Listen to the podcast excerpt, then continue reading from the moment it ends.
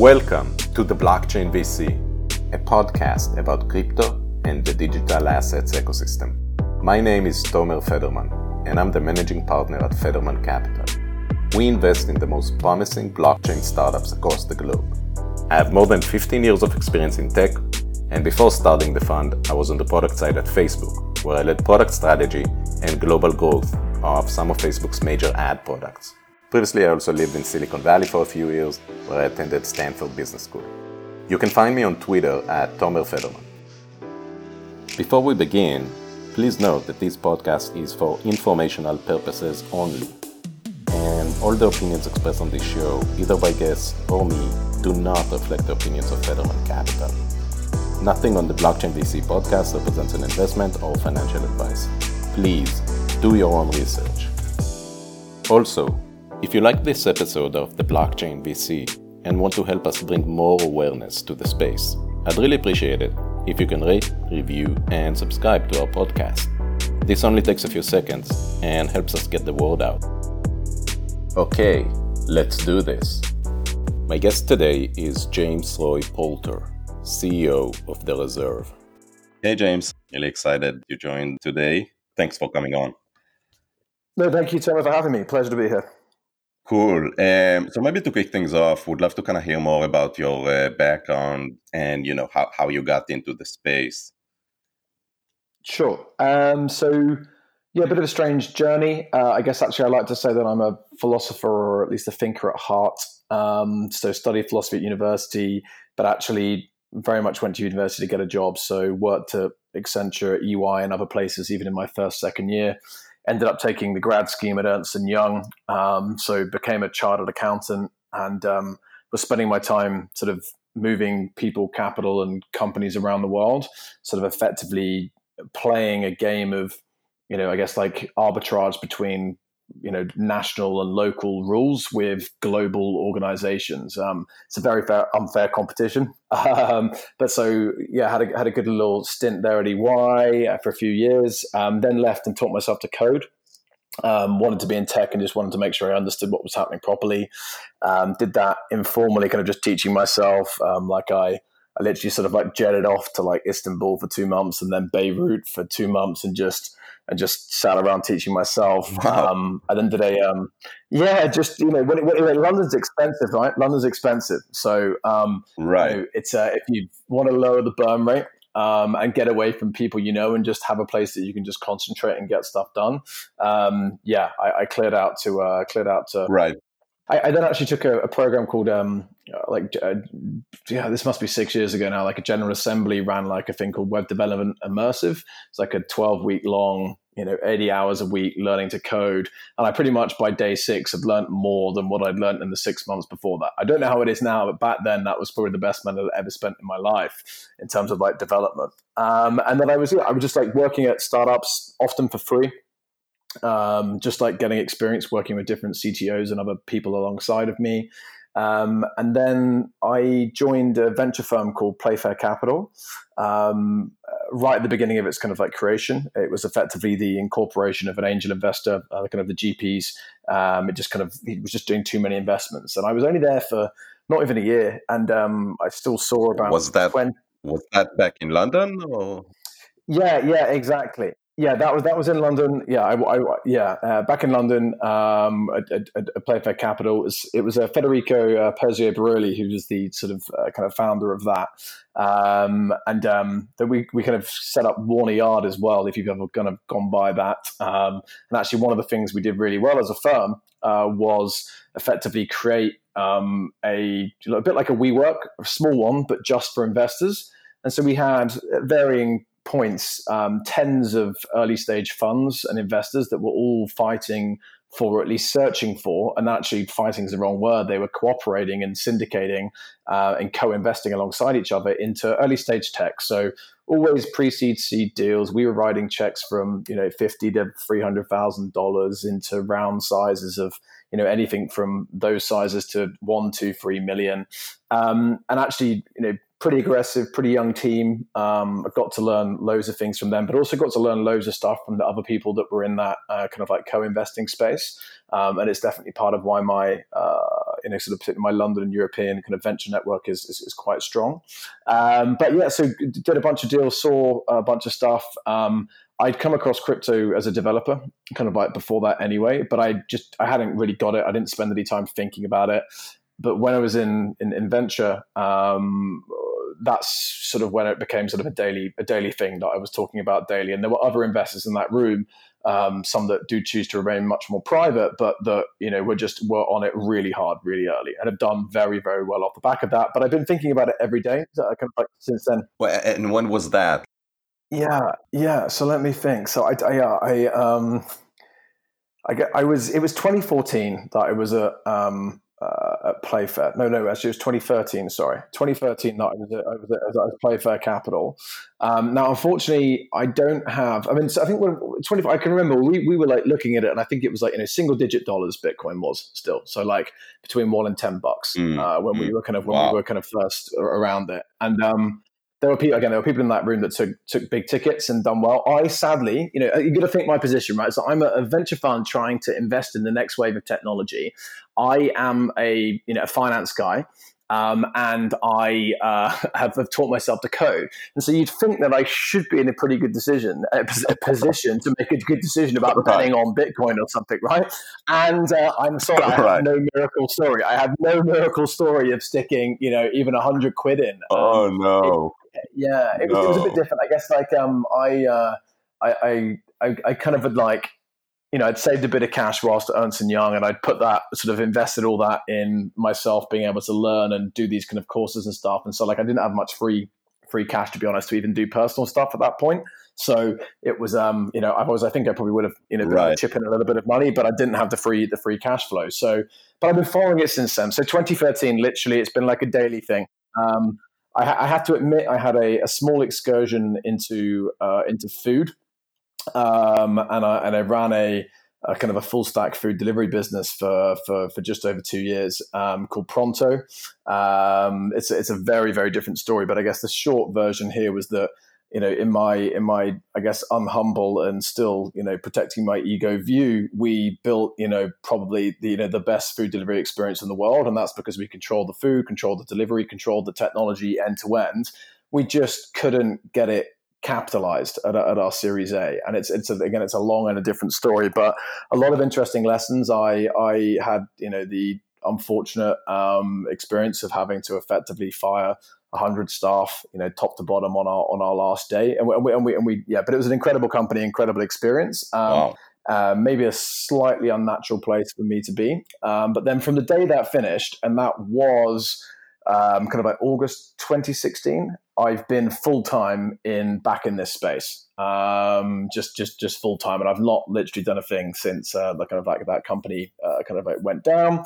And then um, again, this is telling it's a kind of a long story, but I guess like it, it you know, I was actually originally looking at raising capital for uh, my own project in the space. Um, so doing something like an early uh, an early ICO, and I you know do still often wonder whether there was a there was a path there that may have been the right one. But um, I was looking at creating actually infrastructure for government revenue collection. So looking at could we create protocols or systems that could help automatically sort of like collect tax at kind of like a global level and try and solve some of those problems that I kind of seen, or at least some of those problems I'd been abusing at the beginning of my career, you know, whilst at, uh, whilst at, whilst at Ernst Young. Um, you know, I created a deck for that back in, you know, Q4 um, 2016. Uh, but the shortest version here is I kept on being asked to help other people in the space. Uh, so whether that was um, you know investors, be it venture firms or family offices, uh, in kind of helping them understand what was actually happening in the market, and if things were sort of starting to bubble at this point, um, particularly through kind of like you know uh, again I was full time from effectively Q3 2016, but from Q2 2017 you know things were starting to look bubbly and it was kind of popping up on everyone's radars that maybe hadn't been following it for so long. And so we effectively the reserve became i thought i founded the reserve uh, which became in the beginning a, an advisory firm. And the core of the work that we did over the first year was actually advising investors um, on what was happening in the market. And we spent an awful lot of time actually just trying to educate uh, people to to understand what was happening, to due diligence the assets that were being issued, to work out whether the assets captured the fundamental value that the projects, you know, may have been capturing. We did that at quite a scale. I mean, we even ran about 150 events um, across 25 plus cities around the world. Um, again, all sort of um, you know never never people coming and paying to pitch at those things to make those work. That was all again focused on providing value to investors. And actually, we used to joke we're going around like you know, we're not giving investment advice, let alone putting someone on stage. We're actually just sat there giving do not invest advice because the vast majority of the stuff was absolute nonsense, right? Um, and so, yeah, an advisory firm in the beginning. And That's then, actually a very valuable element. Yeah. And, and, then that just kind of spiraled and I guess like snowballed into, um, you know, I guess like what the reserve looks like a lot more now, which was, you know, we started investing our own capital. And so we do now, um, you know, write tickets ourselves at kind of the seed stage in this space. Um, we then also, um, for the first time in kind of Q4 last year, uh, we stepped more into the you know kind of like helping out on the kind of on the project side. Um, and I guess there's two kind of roles we play with projects. There's one is that we uh, help a lot on the you know, I think it's quite broad, um, and I don't even like the word, for example, tokenomics. But we, you know, we, we try and get involved with the economics and the governance of, of, of projects that uh, that want to listen, um, and we also get involved in some of the, the kind of the business development efforts. Um, and then actually, we are now regulated with the Financial Conduct Authority to manage and arrange deals and securities and to also do some other things, which gives us flexibility in being able to, yeah, support projects in, you know, in ways like, for example, support them with their fundraising. And yeah, we, we you know, we did that for the first time, uh, you know, with right. a project called Dusk in Q4 last year, which managed to raise, you know, just shy of uh, eight and a half million dollars as Ethereum. Literally, you know, the days that Ethereum fell through eighty dollars um, in the, in December last year. So that that was really good fun. But I mean, that's that's the shortest mm-hmm. story of um of like how we've got to kind of like where we are now. And I guess that if you look at the reserve and you look at you know myself, like we just we genuinely care about our industry. Like I think that the work that we're doing and the the technology that we're building is is is really really important. I genuinely believe that um, we can mm-hmm. create a a better world that is run uh, on this stuff, and not everything you know should be or could be or you know or will be run on this stuff. Right. But systems of power, systems of money, systems of governance, systems that need trust will be run on these technologies, or at least the new versions of these technologies that we are that we're funding now. And I think that I mean, again, for me, I just I I would couldn't be doing anything else. I think it's awesome. Right, right, right. That's that's that's probably one of the most interesting, diverse kind of backgrounds that I've heard of people in the industry. So you started as an accountant, then you moved to coding, then VC, then food delivery, then I guess back into more of the investment side of things on the advisory side, and kind of that's that's that's pretty diverse. Yeah, if you excuse the food excursion, I think it all makes a lot of sense, and it seems very consistent for me. Um, but um, you know, but but like uh, right, that, right, where we are. So you're both an accountant and a coder and a finance person. Yeah, completely. And there's, there's all sorts of interesting experiences actually. Like even with the, you know, it's the one thing I bring for the food is that we also did a, a an equity crowd fund, um, you know, in the, in the in the food business as well. And so it's interesting the learnings, you know, from you know, it's, it's another topic maybe, but we could dive into it. Is that you know we we think that we invented crowdfunding in like the last two years in this sector, but it's like Europe has had legislation to support equity crowdfunding for I think mm-hmm. eight years now, and you've had you know, and you have companies like Seedrs and Crowdcube that have led a, a, a charge in in that, and it's been happening for years. Yeah, and I think like this is something that we were really vocal about. You know, when the when in the ICO boom, that it's like this is not people that care about backing you know the, the next wave of technology. These are these are gamblers and normal people that have been fueled by greed and the hope of a quick buck. Because if you want to look at the, the class of people that really cared about backing innovative startups, they were already investing on on Seedrs and Crowdcube. And, and don't get me wrong, I'm sure there was a new segment, like there was a there was a genuine new tranche of, of, of, of, you know of individual investors that were brought you know that didn't realize you could do this before. But it was but the vast majority of the activity was, was nonsense which is why it was so quick to fall away because it never was really about backing you know doing proper providing venture type assets you know exposure to that to kind of like everyday people. It really was never about that. And that's there isn't a single or at least there are very very few projects that can you know, swear on their on their family's life and say that the mm. reason that they conducted an ICO was because they wanted to support the crowd. It was greed on all sides of that market, um, and yeah, yeah, yeah. So it was interesting to be involved in equity crowdfunding before this wave came along. Yeah, I guess you were ahead of your time a bit uh, in that respect. Uh, so, so kind of back to the reserve. So, uh, so you do fundraising, right? Fundraising in that you kind of advise the companies that you work with on ways to structure and, and, and raise financing. Uh, what else? Like, how should we be thinking about the reserve and the, I guess, the portfolio of services that you offer? Yeah, completely. So, if I try and keep it simple, there's sort of uh, two things that we do. The first is fairly simple that we do write tickets into seed stage companies.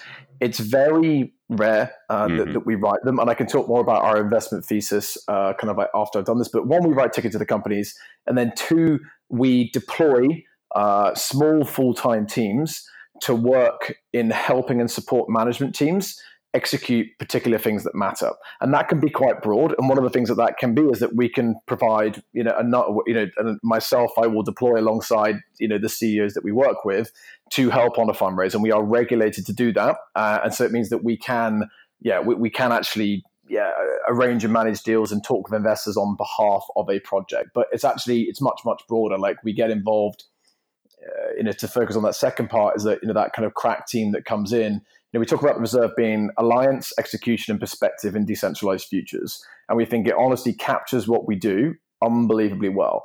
Alliance because like when we do actually work with someone, like we commit fully. We will we will do absolutely everything that we can to the last you know straw and the last dollar um, to deliver on what you know sort of we we led you to expect that that we, that we could. And then it's execution in perspective, and that one we think mm-hmm. about the mm-hmm. space, and we do think the way that we think about things and the knowledge that we have and our market view, which tends to be effectively a combination of understanding the new with understanding how the all works, why and why it does. And it's that Venn, that overlap in that Venn diagram where we think there's a lot of magic, and it's that sort of it's that perspective that we bring, but it's ultimately execution. Like we don't just advise. Actually, now we we get our hands really, really, really dirty. Um, particularly for like European management teams on the fundraising side, we think there's um, you know, like, like again, use Dusk. Like Dusk is an unbelievable project, uh, has an unbelievable management team, and there is some incredible technology kind of underneath there. Um, we, you know, that there are, eh, you know, every team and every project has its weaknesses, and nothing is perfect. Um, but these guys, um, you know, were, uh, you know, were, were, were, were yeah, just we were, they were able to help in a lot of ways. But like, if we look at some of the things we're helping on now, um, you know, we help across from from from branding we do a ton of kind of business development and partnership work, um, and that's typically all you know, kind of like zero fee stuff where it's just you know we're we're happy to to to work alongside these companies for for for, for no up kind of like front cost on this stuff. Um, and it maybe falls back to the investment thesis and actually the investing that we do because I guess that we're writing say hundred thousand dollar tickets um, at, at, at seed stage, and I guess that I'd be interested to throw this back to you as well, Tom. And I think we can we, we can see where we where our overlap here is. But it's like you know we believe um, eh, we look, we believe in a future based on trust, and we believe in that still we have not built the very best technologies which are going to be running that decentralized future across Web three. And so for us, we're still yeah. very interested in in the infrastructure layer that is going to support that world. Uh, we don't care and we don't honestly even look at uh, kind of like the, the, the DApp level at this moment. We just don't think the technology is ready for the kind of real use cases that we would want to fund. And so we're looking at kind of lots of different layers in, in that kind of like Web3 stack. And we are looking to invest into uh, into management teams, into companies that we you know that we think are exceptional and kind of hit all the very normal things that a venture fund would be looking for. And it's kind mm-hmm. of funny because again, I think we have similar views on that, and maybe the market doesn't look at things in quite the same way. Right. But um, we could go into that perhaps. But we look at things the way a normal venture fund would that would be investing traditionally. But then we layer on top of that. Um, we look for projects that we, you know, uh, again are in that niche, but also we think can benefit from the very particular network effects that we do think generally exist in this space and that have value creation which is attached to that.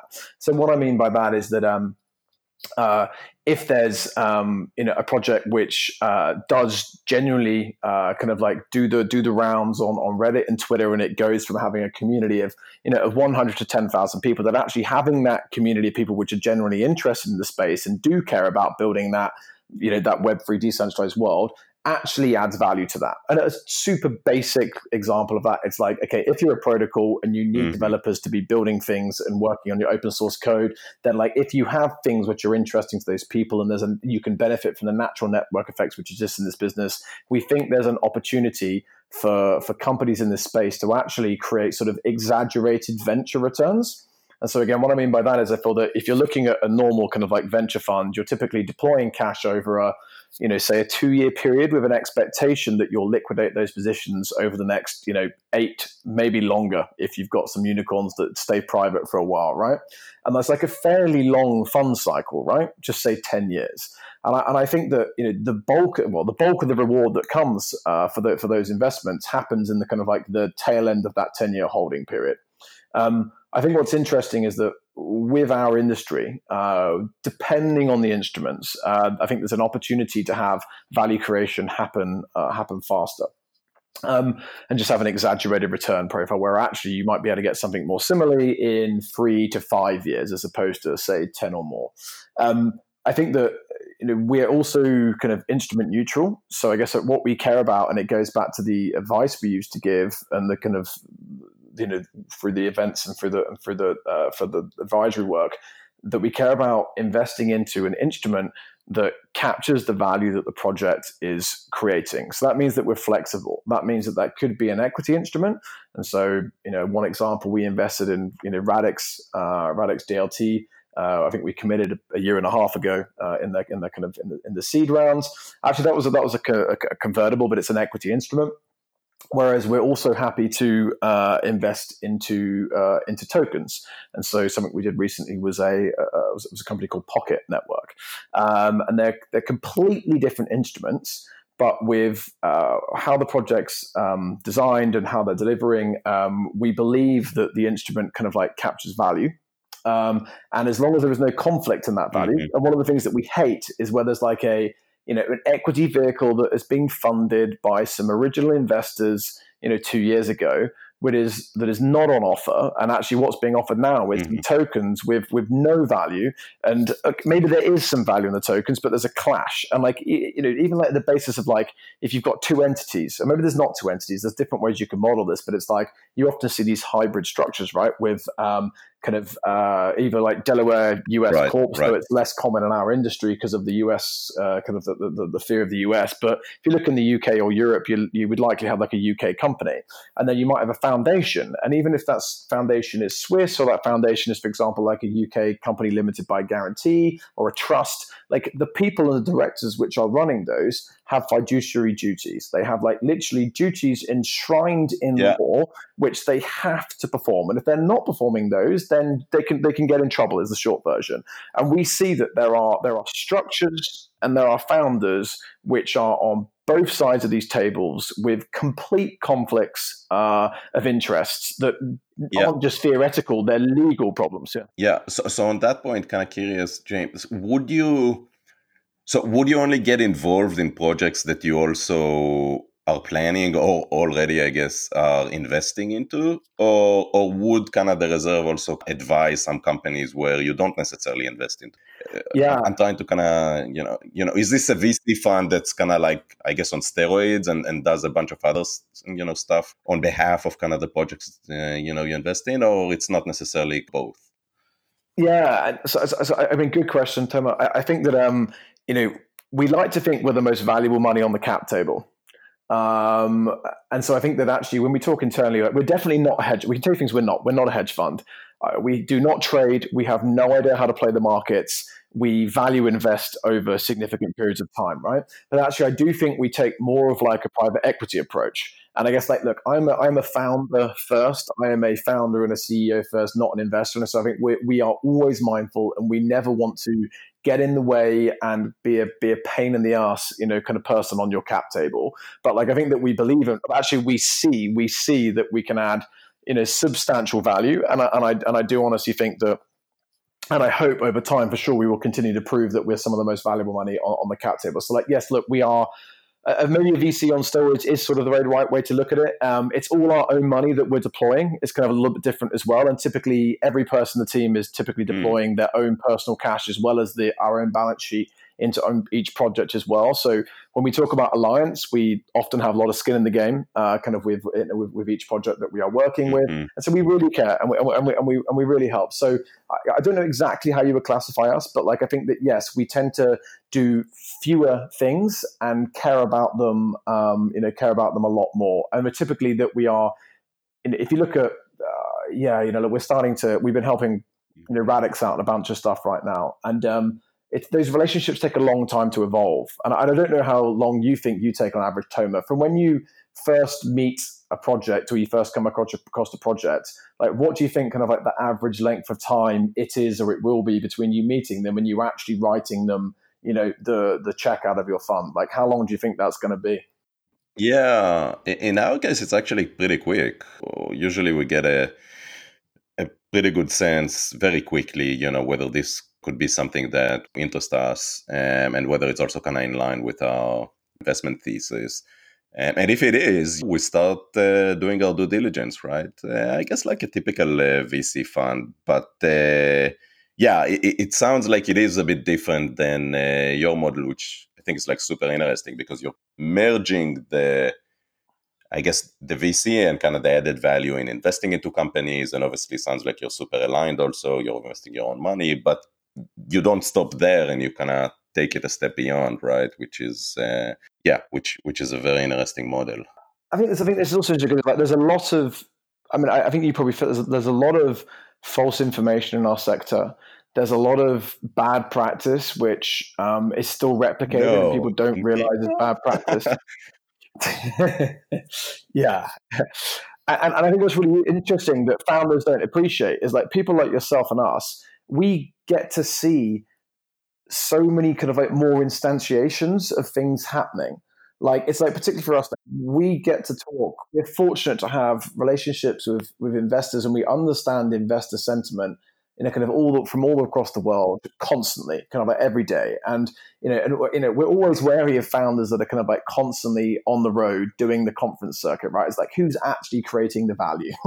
like, are you actually building anything? Yeah, yeah, yeah, totally. Yeah, but if but if if you're not doing that, you might not have the most up to date market knowledge. And again, just a lot of the practices are eh, just unnecessary. I mean, I'll give, I'll give like, I mean, and even like then like it's interesting with like because there's lots you can learn from the old world and traditional ways of doing things, right? That even we were doing at Playfair Capital, you know, six years ago, whatever it was. Um, but um, it's kind of interesting because then then you know, there's lots of things we can learn. For example, the importance of maybe investor directors. Um, but there's other things where which which we do try and extrapolate. And so, for example, vesting of, of, of founders, um, and we too try and bring it. Uh-huh. Like if you're looking at uh, founders, they're, they're typically vested on in like yearly installments, or like if you have an employee stock option pool, they're typically vested, you know, year by year, and you might give subsequent grants to it, right?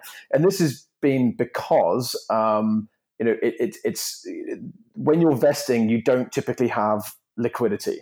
So, like, if there's a founder that's been working for four or five years and they vest 25% of their holdings or 20% of the holdings each year over that five years, they don't have an asset which is liquid. Like, you know, seed, Series A, Series mm-hmm. these companies' mm-hmm. assets are like unbelievably illiquid, right? Um, and and those founders typically won't have an option to liquidate these things, even if it's unvested, to liquidate their holdings until you know until it until the trade sale or the IPO when all the investors kind of exit in the future, right? But that's right, right. So, so, so, let's let, let, sorry to cut you off, James. So, so, so, let's talk about that point for a second because I, that's really interesting, and I I think we're very much aligned on a lot of things. I think here we might have slightly different thinking, right? I mean, in terms of governance, how teams of structure their uh, cap table and I guess align incentives. And I know you also alluded to that earlier. I think you talked about kind of a model where potentially, you know, investors get liquidity earlier than what we typically see in the venture model. So, would love to kind of get your thoughts about what do you view as the ideal model of governance in this new world of crypto and blockchain, and how do you How do you make sure that it's aligned between the different stakeholders, right? The founders, the investors, the people who, you know, maybe retail investors who, who buy the utility tokens at some point. How do you think about that? Yeah. Yeah, I mean, there's a lot of there's a lot of pieces in all of that. Um, look, I, I care about things being aligned um, and and and ensure, and I don't believe I believe that sadly people get corrupted. And so I believe in putting the right precautions and practices in place such that people are effectively forced to be good actors, even if they were always going to be good actors in in the first place, right? Um, and actually, it's it's a weird one. It's it's I haven't mentioned it at all yet, but actually, we've we've given away, we've pledged the whole of the reserve um, to, to, to to charity uh, as part of that. You know, so like, as we keep generating hopefully a more impactful business and generate more wealth, actually you know we we we can't be corrupted because we've already given that away. But that's a side thing there. So like look I, I get the number one thing i care about is that when investors or when founders and projects are taking money off people that effectively there are four potential outcomes. Um, they they raise capital um, and and the project is a success and the investor makes a return. This is a good outcome and acceptable. The project can also be a success and the investor can make no return because they've issued an instrument which has no value. That is an unacceptable return and has to uh, uh outcome and has to be avoided um, at, all, at, all, points. Um, yeah. There is a project can fail and an investor can make money. I mean, this is you know, from my perspective, this is strange and irrational, but is okay. Um, and a project can fail, and the investor can also make no money, and that is also completely okay. Like we are in a game and we're in a business of making uh, risky investments, which you know, yes, there should be a high chance of failure, and we shouldn't be blaming people unnecessarily when that does happen. So the question is, how do you ensure those sort of outcomes occur? And I think that there's there's two maybe key things that I pick up on, which I don't think have happened enough of yet um, that I think can help ensure that those are the outcomes which which which which happen. And I'd say that the first is um, kind of investor directors, and the second is proper vesting of of, of, of founder holdings of the projects. And so on, on on the first one, I think this is less um, founders uh, kind of like founder led, and more that there is a lack of there has been at least a uh, less professional investors are in this space that have not been willing to kind of step up and take on the work. And they even actually all, you know, ICOs were typically not led by an investor. The terms were not set by an investor as would happen traditionally, where that lead would typically also mandate that they took board seats and had a, had a say in the governance of that project going forward. Um, there was no one doing that. And so you had all these projects raise all this capital with no representation of investors kind of like on the board. And so you had founders that could do anything with that money or anything with that project. And the investors, they could listen to them and try and maybe you know make them feel good because you know maybe sentiment mattered because of the market cap of those assets. But really i, I just do not think that's good mm-hmm. enough. And there's lots of things which matter which happen in the background which projects do not know which is really important to have an experienced investor director step up and be on the board and just it just it's so basic but i think it's something which has been missing from this space. And, and i think if it had been there i think we'd we'd have seen mm-hmm you know projects which, for example, we're managing treasury better. Like I do not believe any mm-hmm, uh, mm-hmm. any experienced board level you know uh, investor that had you know had had their time in typical you know the typical venture industry would have let any of these projects gamble and keep 100% of their treasury in crypto. Like it just never would have been the case. It, I, I, I, just, you know, we've been advocating for liquidation of crypto when you've raised capital for investors. Like investors did not invest in you to be a hedge fund. They invested yeah. in you to, to, to go out there and deliver these milestones. Now, if you do, if you raised ten times the capital that you needed to deliver those milestones, that was you should never have done that in the first place, and you and you should have limited your capital raise, you know, more raised a, a sensible amount of money. But yes, so like, look, so I, I believe investor directors still need to step up uh, and still need to do more, um, and we need to be forcing founders and projects to take proper representation on the board and to think about things and do better governance in a more traditional sense. And then the second thing is uh, is, is vesting, where you know there are so many CEOs and founders uh, in this industry, which you know two sides of this. One, uh, they start a project and then they you know they they get rich and then they leave and start another project and they don't stay the course you know and again if you're venture investors like you and i you know a a, a 2x or a 3x isn't enough that's like not a good job done. Like that's not like let's all go home and you know do what it is. Like that's like a failure, right? And it's like no, you've done the first step. You need to now stay the course for the next ten steps and turn that two three x into the one hundred x, right? And then you've done your job. And if you drop out in the way, it may be an unbelievable exit for a founder, uh, but but it's but it's it's but it's a you know it's a lack of it's just they're not they've not if you've taken investor money you know you have a duty to the, to those investors, and I, so I do not think founders should be allowed the the, the liquidity uh, until investors match their you know returns. And I think founders and investors should have more honest conversations. And I do think again, as an investor community, we have to push collectively founders to you know to, to tie themselves into these. Founders should not be getting rich and leaving and and and letting someone else do this stuff. And the second part of that is that the number of founders in this space that like run free projects or advisors on on 10 and then also you know run a fund it's insane. Like like the you know if you're building businesses which are changing the world that requires a dedication and a, and a focus. And maybe this is opinionated and i'd love to hear your view but like i do not believe you can run 17 things successfully. 100% so, no 100% that's my general view. Curious then how do you so specifically kind of on the liquidity I, I think we kind of both agree, right? Like founders shouldn't get rich before they deliver the certain return and you know certainly if they've taken on outside capital. I guess how do you prevent that from happening and at the same time provide liquidity earlier than typical venture model?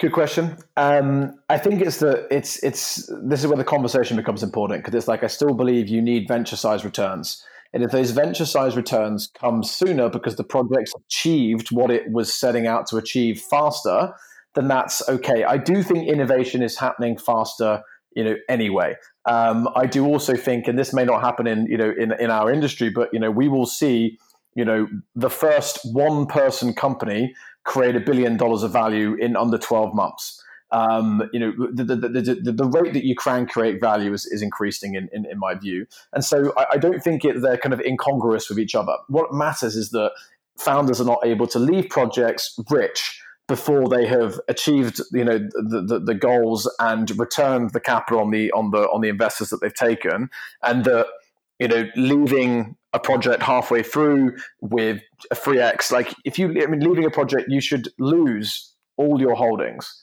um, and maybe you'd have vested 25% or something two years in, um, you know, the, the, that would be standard. Like if, if, if, you are a good leaver, as we would, you know, if you if you are a founder in a traditional venture backed uh, kind of firm, you are typically going to have like two, uh, you're either going to be a good leaver or a bad leaver. Um, if you get fired by the board, you're a bad leaver and you lose all of your holdings. um, uh, if you're a good leaver, then when you leave, you still lose all of your unvested holdings. And so, like, if you were put on a five-year vesting schedule via your via your venture uh, by, by your investors or in, in the new round, because again, every time you're taking on capital, you are taking on and you are making people give you money in return for a commitment to, to, to deliver a return on that over time, right? So five years is nothing, um, but it's like you know if you if you quit you know if you quit eighteen months in, one year is vested and you can walk away with your 18 months work and you have that one year under the belt. And if you're a good leaver, you lose all the rest of it, even as a good leaver. And I think so it's like a super basic thing. You know, we need better vesting, where vesting is not just, oh, okay, we're vested over five years and we get it gradually. The vesting is like, you know, if you are not fully dedicated to this project for the five years, you will lose your entire holdings, or, or at least the, the, holdings on a curve, right? Um, and so, so, so I think for me, it's like if if investors and, and and this all comes back to investors directors, like if the investment agreements that these projects are getting funded around become more suited to their purpose, they will start including things like good or bad leavers. And the fact that it's a token or, it doesn't matter. All the token should just be seen as a digitization of a certain set of rights, right? And what we as investors need to ensure is that we're investing into instruments which have rights and rules that not only have value but have protection and actually it's the protection which gives them value whether it's voting rights or it's like investor consents which means that we have to approve the million dollar purchase of the yacht like these are basic things but it's like it comes back to these investment agreements and to you know the, the, the contracting of, of, of uh, and, and when we exchange this money and we put this money into the projects that it's done on the right terms. Because like yeah I, I do think that you there is no inherent conflict with potentially a faster return profile for venture investors and there's no inherent conflict with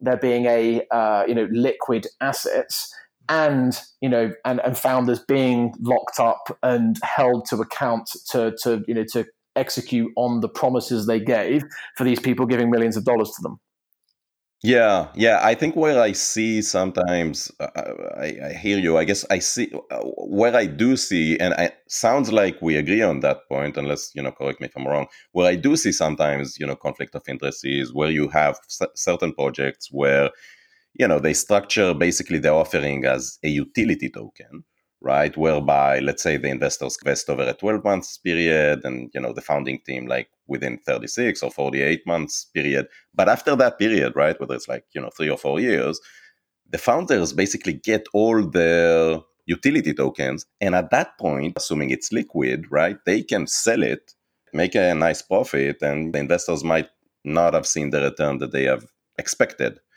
But sounds like we agree that that's really not an ideal situation and shouldn't be the way to structure deals moving. Yeah. So the nuance there, right? The nuance there, Tomer, is that like you know, if you just copy the the existing kind of the traditional way of doing things and map it onto here, um, you can protect for the kind of the four or five years.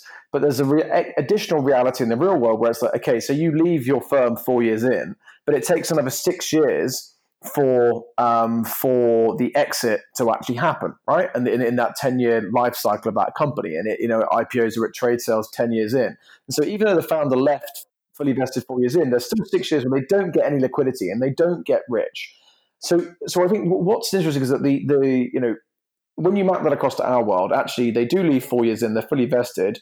They can sell their stuff if the instrument is is is on the market, and I think that what I care about here, and I'm not sure it's, I'm not sure it does, it, it, it solves the whole problem though, Tim. But what I, what I care about here is that, you know, one, I mean, utility tokens in 99.9% of these scenarios have no value. but if there is a utility token which has value mm-hmm. and founders have that and it is liquid, then my view is that it should be effectively normally the only asset which is there. And it's the asset that the investors have invested into as well. And so the investors should have had, in my view, even earlier liquidity than the founder. So eh, I'm not sure this is good enough. But in the very least, if the founder has liquidity, the investor should have had liquidity first. Um, and you know, there still seems to me there to be a challenge as well. I think where you know because maybe the, the, the, the, because of the nature of our industry and the and the fact that actually returns can be generated sooner than actually projects can reach kind of like fruition that maybe we need to again this is about implementing longer vesting schedules for founders potentially um, or mm-hmm. you know it's mm-hmm. difficult to make vesting schedules aligned to milestones but um, i mean again I, I think that if the founders and the investors should be in the same instrument and there should be no additional instrument that a founder has which allows them to, to, to, to get out of something that, that investors do not um, i think there could still be an inherent problem there uh, which which what we're saying doesn't quite solve mm-hmm. but um, yeah difficult yeah. I mean, yeah, yeah. I, I kind of tend to agree that probably we can find a way to improve the process, I guess, compared to the way it's been done for decades now. But I haven't seen really a model yet that solves that, right? Because I, I hear you on kind of the six years in and, you know, to the IPO and, and all that. problem is, right?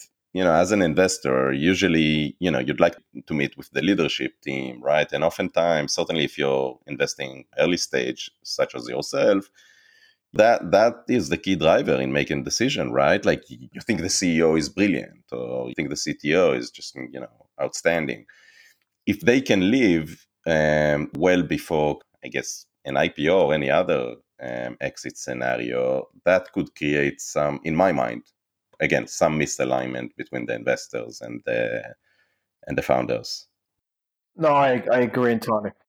Uh, no, I agree. I mean, uh, you know, there's another one. I, I don't. I think you met these guys, but uh, Key Foundation, the two founders, Redder and KK, were like the number one reason we got interested in that business in the in the beginning. Um, it's like, and it's so to do with the founders because mm-hmm. at this early stage, you don't have much more. Yeah, you know, you really do, and, and like, and like, exactly. You know, again, the Keys founders Exactly, unbelievable. Like you know, with Key, the, the founder has had multiple exits previously, and you know, is is very very dedicated to this, and it's not about financial return to them. But like that, even that's you know potentially dangerous, right? Because you need to ensure that you know they they need to be you know to be obligated, not beyond reason or beyond health, whatever it is. But they need to be obligated to do their duty to, the, to those investors they've taken money from.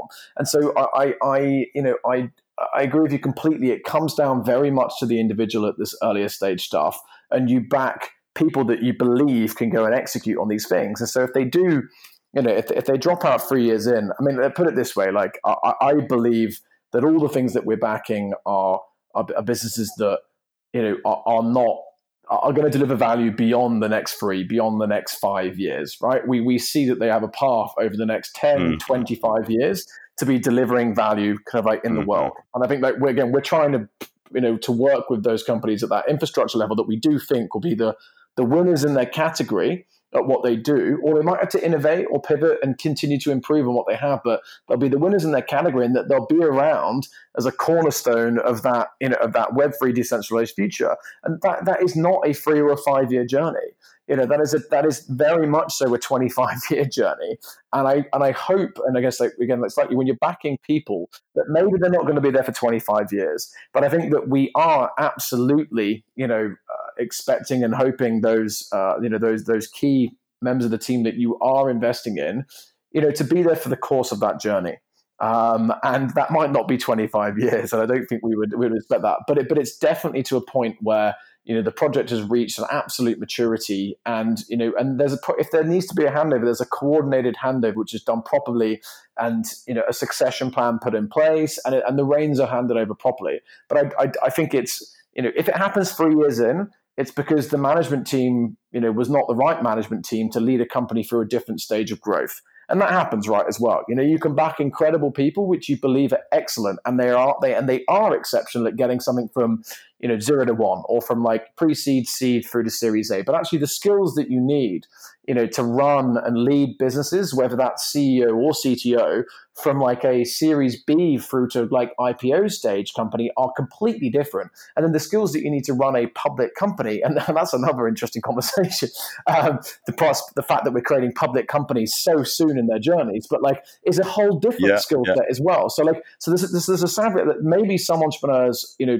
aren't able to stand the course of that. But it seems to me that like if they are, you know, if they're selling promises and they're, and they're taking the capital from, um, you know, from, from from investors, that you know they have a duty to, to do as they can um, and, and to ensure. Yeah, so it really is about the people. At the stage that we're involved, it's all about the people, which makes it even more important for us. Yeah, yeah, makes perfect sense. So I guess last two questions, James. First of all, I feel like you have like a really good perspective on you know what's going on in the market, and certainly teams at the earliest stage, basically, where they're just figuring out their um, go-to-market plan and how they're going to get funded and so forth. You talked earlier about um, your investment thesis and your focus on infrastructure. How do we get the mass adoption of crypto? Right, like how long do you think it's gonna? Are we really far from it? And also, like, what's holding us back? Like, when will we start seeing Bitcoin or, or any other cryptocurrency being widely used? Just curious to, to get your take on that. Yeah. So I think there's I think there's three macro categories here. four, maybe even. I'm making this up on the spot in a way. But Bitcoin is its own special entity, right? Bitcoin is, and I yeah, think Bitcoin yeah. has its should have its own way of valuing it, its own way of looking at it. Will have its own independent future of the rest of the technology in the space that we're going to. In. And I think it, it's an incredible achievement, Bitcoin, and I think it has a it has a bright future. Um, but but park um, park Bitcoin. Um, I then think you've um, oh, I say that, and I've now even uh, forgot. So yeah, what's going to create get us to mass adoption, right? Um, there's then a there's then a potential currency. There is a potential desov. Like Bitcoin, I do not believe will be a currency. I do believe it will continue to act more like a commodity and a store of value and a, and a potential store of wealth. I do think it is like our digital gold. That's that's my view.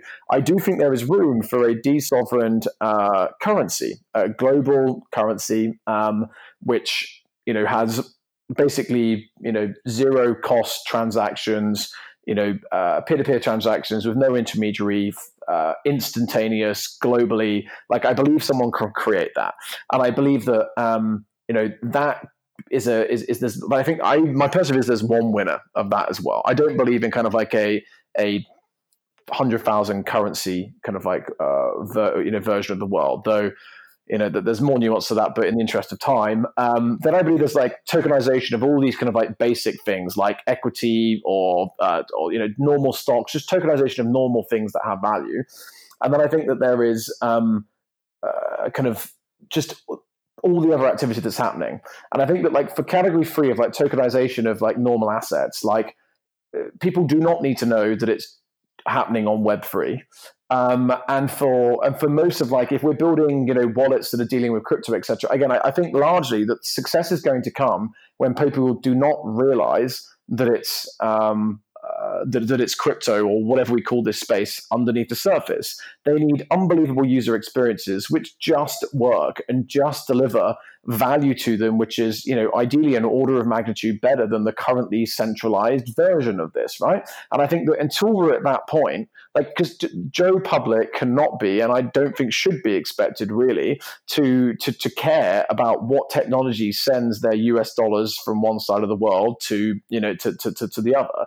I think we have to, we have to mask all of this, create unbelievable user experiences. And I think that when we've done that, that's when things will come through. But I think if we look at limiting factors, I do honestly think that there are there have been significant limiting factors and constraints just in the core technology. Like, I, I, we spend a lot of our time also, you know, with with with corporates, um, and I didn't talk much of it, but a lot of the beginning work of the reserve as well was at the, was on the corporate side, and like um, we've not we've not we've not done paid work for them, but like you know, Accenture and IBM are people that we talk with regularly, for example, uh, and you know, like th- th- there is so much. Uh, so many things which have been tried and tested around the world, which are actually held back by a scaling challenge.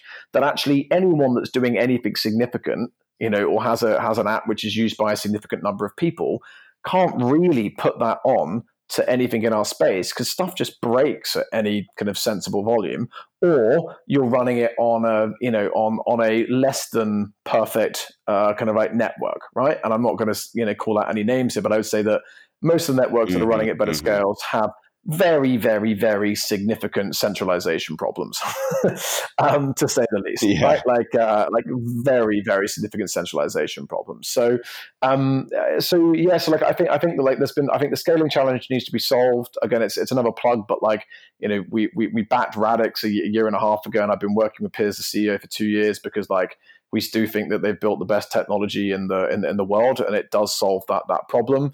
You know, we uh, it's, it's the same with like with like with Pocket, we back Pocket because again we believe in a Web three, and it's like that for us is a you know building companies in this space now is like, and this is another inhibitor and another constraint, right? Like if you want to build um, an app now, it's like building pets.com back in you know the early 2000s, where you spend so much time and money building servers and architecture, and then you get to mm. build pets.com at the end of it. Right now, you know, Amazon Web Services and other cloud providers and infrastructure providers came along to make it super easy such that you spin up some stuff and then you spend your entire time just building pets.com. Right now, we're having to do all the crap that was before AWS in the blockchain world. Yeah, and Pocket it doesn't exist, was, right? Yeah, yeah, yeah. Well, so, so this is a, so Pocket Network for us was something we got involved because it's like an AWS layer for all the blockchains in our space. And like, okay, so it, this is talking about how things fit into our kind of thesis, but it's like these were real constraints for people building and using this stuff and we have you know and, and, we are funding you know those things i mean it's, it's it, you know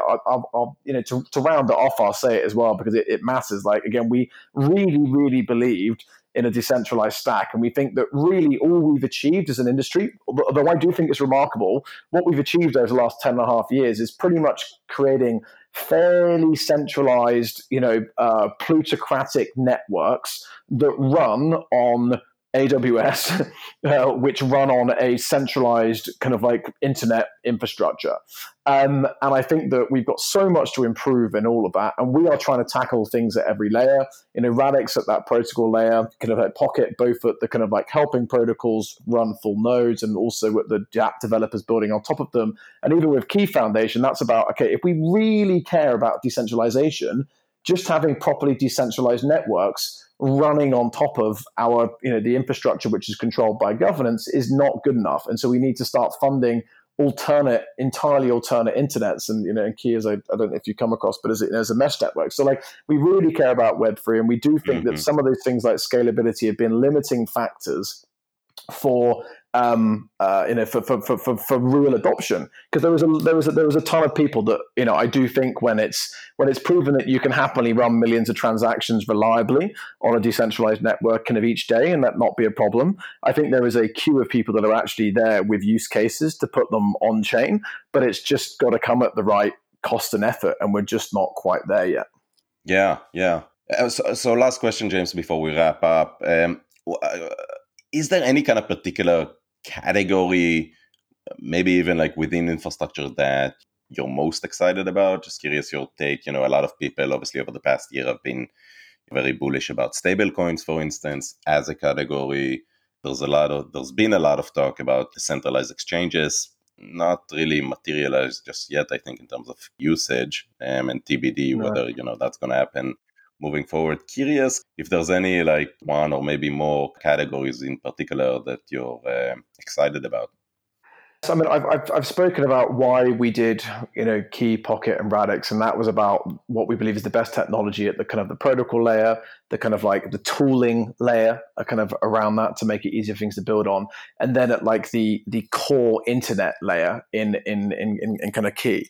Um, you know, so like, look, I think that um, I could say things like, for example, like stablecoins, we've not been kind of too interested yet. Like for us, that's almost like a, it's almost like a dApp on top, and we still think that things think that things are not kind of ready for that kind of like yet. Um, uh, for, for dexes again, like yeah, not not. I think I think I think dexes are important, um, but I think I need to see better combinations of um, of regulatory and compliance uh, alongside kind of you know dexes that are there. Um, uh, I'm trying to think like what do we think? About, I think like something that I'm hoping we get to uh, to work more on this year are kind of like you know some decentralized AML KYC kind of like networks or identity networks. I think that some of the players that have come so far are going to absolutely not best in class. So I, I do not think the winner is anywhere near there yet, but we've got some stuff in the pipeline that yeah, we think mm-hmm. is really, really interesting. And I think that would be super interesting. But I mean, look, I, I, think that, you know, I, I, don't think that Key Foundation, I think, is one of the most important and unique companies that we're, that we that we work with. And it's, it's about creating a, you know, a mesh network or a global decentralized, completely redundant and robust to censorship, to shut down, you know, alternate internet, right? And like, I think that it's not just going to be key. I think there's going to be a number of players um, that like innovate and build out that robust and hopefully cooperate together to build out a safer, you know, web free or a more reliable web free for everyone. And I think that's one of the most interesting things. And I think that that hasn't even got started. Like I really think that you know, that, uh, and so that that's super interesting as, as a space. And so I think that we will be focused on on infrastructure for you know the next few years um yeah yeah yeah. I, I, so I, I think there's so much work to be still done uh kind of in, in that space. At the, at the deepest end of that infrastructure particularly i think there's a long long way to go and there will be investment opportunities for you know for for for, for and a lot of work uh, opportunities a lot of work for the, for a long time to come. Yeah i completely agree. I mean the space is just fascinating right? And we're only getting started so many opportunities moving forward for sure. Thanks so much for um, for doing this. Um, really enjoyed the conversation, um, so really appreciate you coming on. Yeah, thank you. Again, I think it's a good conversation. I think there's things that we've uh, happened to cover there which uh, are not spoken about enough. Um, so yeah, pleasure to talk. Um, thank you for having me.